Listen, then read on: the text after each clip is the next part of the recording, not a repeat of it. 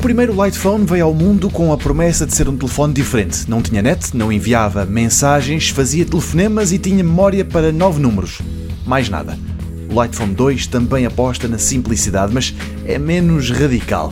Por exemplo, desapareceu o ecrã básico, com 10 dígitos, e foi substituído por um sensível ao toque de tecnologia e-ink. O Lite 2 recebe e envia SMS e também já se liga à net, mas a ideia não é que o utilizador a use para navegar pelos sites. Essa conectividade poderá ser útil, mas para a navegação por GPS, para chamar um Uber ou até para ouvir música.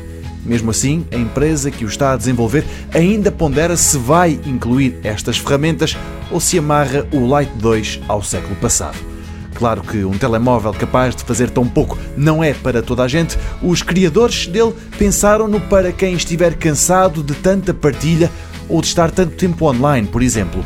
Pode até ser perfeito para quem vai de férias e quer desligar-se do mundo. Dito isto, sublinhe-se que o Light Phone 2 tem um aspecto bem interessante, é pequeno, nele nada chama a atenção e, por enquanto, ainda um protótipo. No site Indiegogo está a decorrer uma campanha de pré-vendas a preços muito especiais. Os objetivos já foram ultrapassados em quase 400% e a campanha ainda decorre.